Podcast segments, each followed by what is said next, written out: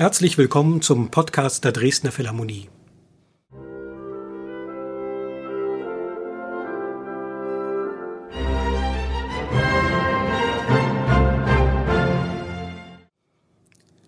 Mein Name ist Jens Schubbe, ich arbeite als Dramaturg für die Dresdner Philharmonie. Alice Coates, welche Haydns Arianna in unserem Konzertprogramm singen sollte, musste das Konzert aufgrund eines Trauerfalls in der Familie kurzfristig absagen. Stattdessen wird Anna Lucia Richter fünf Gesänge aus des Knaben Wunderhorn von Gustav Mahler zu Gehör bringen, nämlich Rheinlegendchen, wo die schönen Trompeten blasen, Wer hat dies Liedlein erdacht, das irdische Leben und Lob des hohen Verstandes. Ich möchte nun nicht auf jedes dieser Lieder eingehen, sondern auf einige Eigenarten des malerschen Liedschaffens, die auch für unsere Auswahl bezeichnend sind.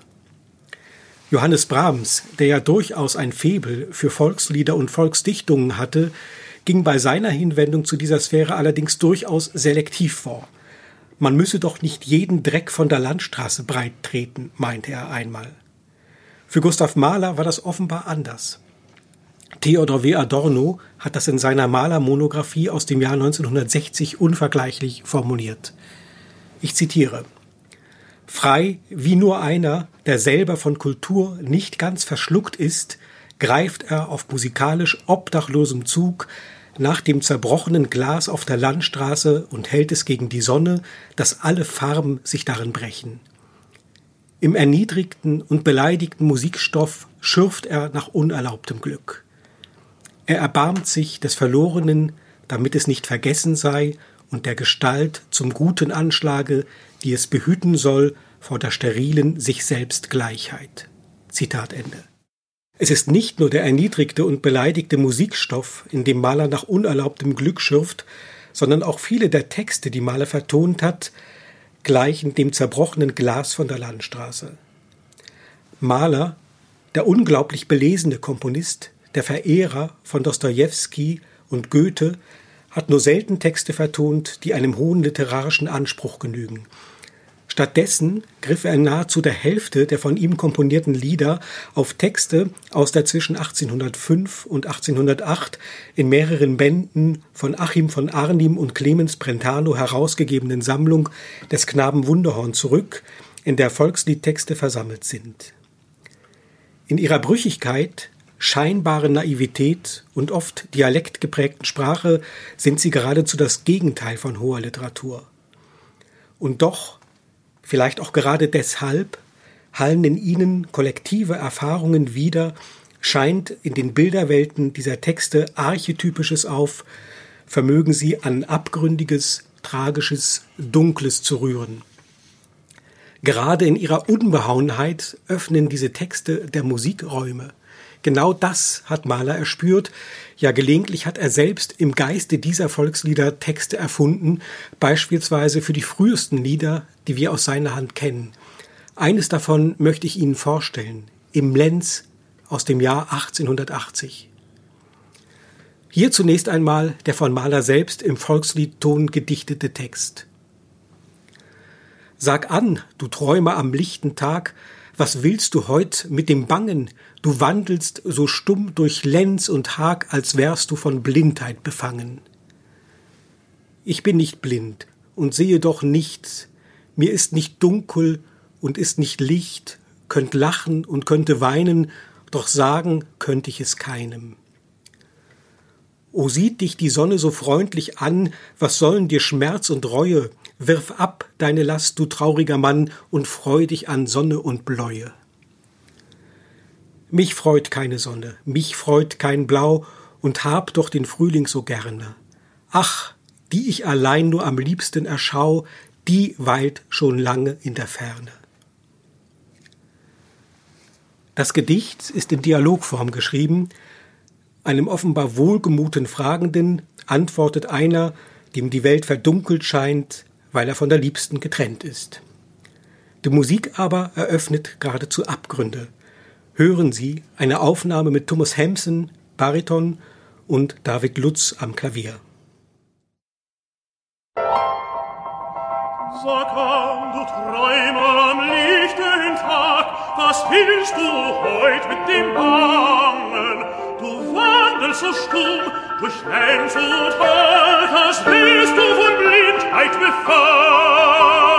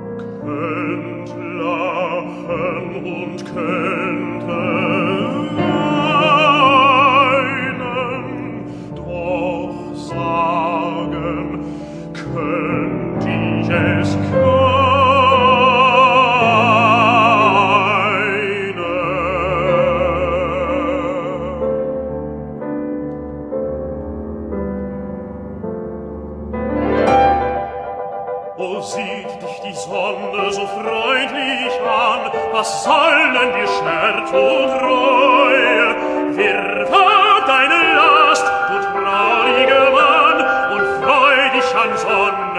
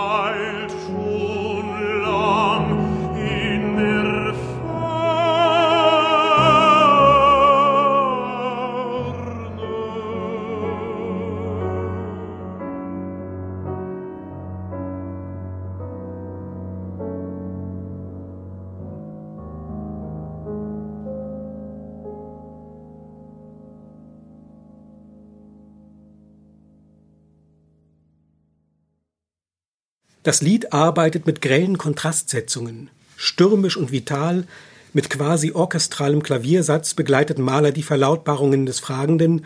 Ungeheuerlich aber ist die Musik, die dem Unglücklichen beigegeben ist. Die Malerkenner unter Ihnen werden sie vielleicht erkannt haben. Diese Musik kehrt in der Kantate das klagende Lied wieder, die Maler ungefähr gleichzeitig mit der Komposition dieses Liedes geschrieben hat, und innerhalb dieser Kantate sind diese Klänge eindeutig mit der Sphäre des Todes und der ungesühnten Schuld verknüpft. Und diese Dimension wächst nun dank der Musik auch dem auf den ersten Blick harmlos erscheinenden Liedtext zu. Zweierlei ist also zu beobachten. Die Musik erschließt Ausdrucksräume, die im Text nur latent angelegt sind, und zwischen dem Lied und einem großformatigen Werk, in diesem Fall der Kantate, gibt es enge Verbindungen. Diese beiden Eigenarten sind für Mahlers Liedschaffen insgesamt bezeichnend, wobei die Querverbindungen zwischen der kleinen intimen Gattung Lied und den großen ausgreifenden Formen wie Kantate und Sinfonie bei keinem anderen Komponisten so intensiv sind wie bei Mahler. So halt mindestens ein weiteres der 1880 entstandenen Lieder, der Maitanz im Grünen, in der ersten Sinfonie wieder. Ganz unmittelbar zitiert werden in der ersten sodann die zwischen 1884 und 1885 entstandenen Lieder eines fahrenden Gesellen, die wiederum auf eigene Texte Malers im Geiste der Wunderhorn-Gedichte komponiert wurden. Die Reihe der eigentlichen Wunderhorn-Vertonungen Malers setzt dann mit zwischen 1887 und 1890 komponierten neun Klavierliedern ein.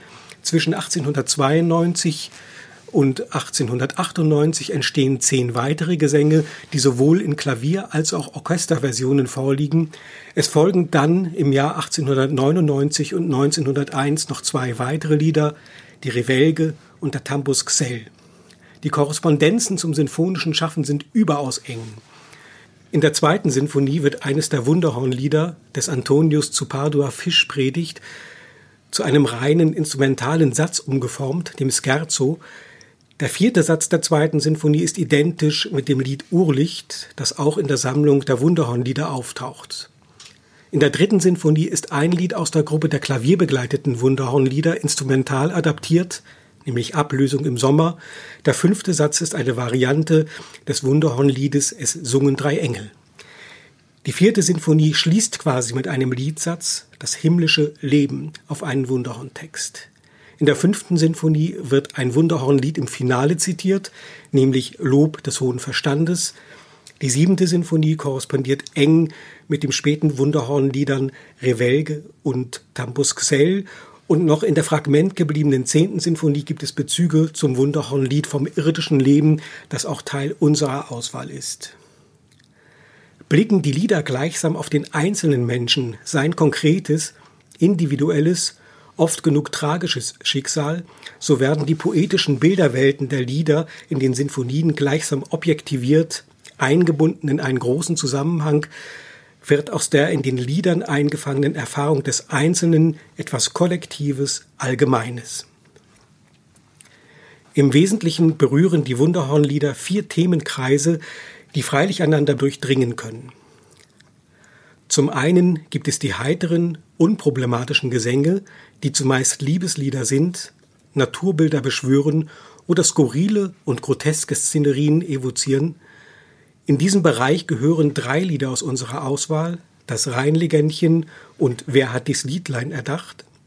Beides Lieder in unverstelltem Märchenton und das sarkastische Lob des hohen Verstandes.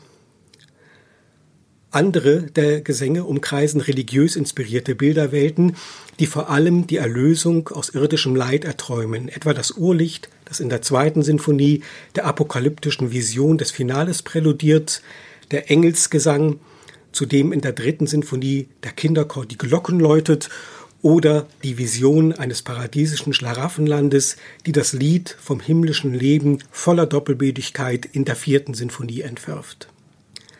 Ihnen stehen Gesänge gegenüber, die das irdische Leben als ein sinnentleertes, rastloses Getriebe zeichnen, in welches die Menschen eingespannt sind und dem sie nicht entkommen können.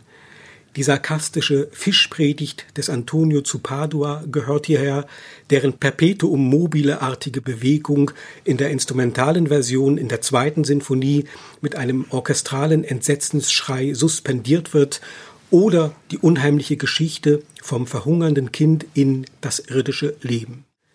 Die aber vielleicht eindringlichste Gruppe der Wunderhornlieder sind die sogenannten soldatischen Wunderhornlieder. Die Soldaten, um die es in diesen Liedern geht, sind niemals Helden, sondern verlorene, geschundene, totgeweihte Deserteure. Und in diesen Liedern wird vielleicht am unmittelbarsten erfahrbar, wie Mahler im erniedrigten und beleidigten Musikstoff schürft, zum Beispiel in Wo die schönen Trompeten blasen, das zu den in unserem Konzert erklingenden Liedern gehört. Der Text erzählt von einer nächtlichen, traumgleichen Begegnung eines Soldaten und seiner Geliebten. Dabei sekundieren den Worten des Mädchens Klänge, die aus der Sphäre der Militärmusik entlehnt sind, Fanfaren, Trommelwirbel, Marschrhythmen. Aber diese Musik hat nichts mehr von Macht und Herrlichkeit, die der Militärmusik doch eigentlich zuzuschreiben sind. Sie ist verfremdet, in ihr Gegenteil verkehrt. Die Dynamik verbleibt im gesamten Lied im leisen, ganz zarten. Alles Kompakte der militärischen Klänge ist gewichen. Sie sind gleichsam fragmentiert, werden wie vom Wind aus der Ferne herübergetragen. Der Marschschritt ist verlangsamt zum Kondukt, zum Trauermarsch. Klagemelismen füllen die Räume zwischen den brüchigen Marschfragmenten, eine Todesmusik, die die lyrisch aufblühenden Verheißungen des Soldaten umklammert und desavouiert. Hören Sie die ersten beiden Strophen in einer Aufnahme mit Lucia Pop, Sopran und dem Konzertgebauorchester Amsterdam unter Leitung von Leonard Bernstein.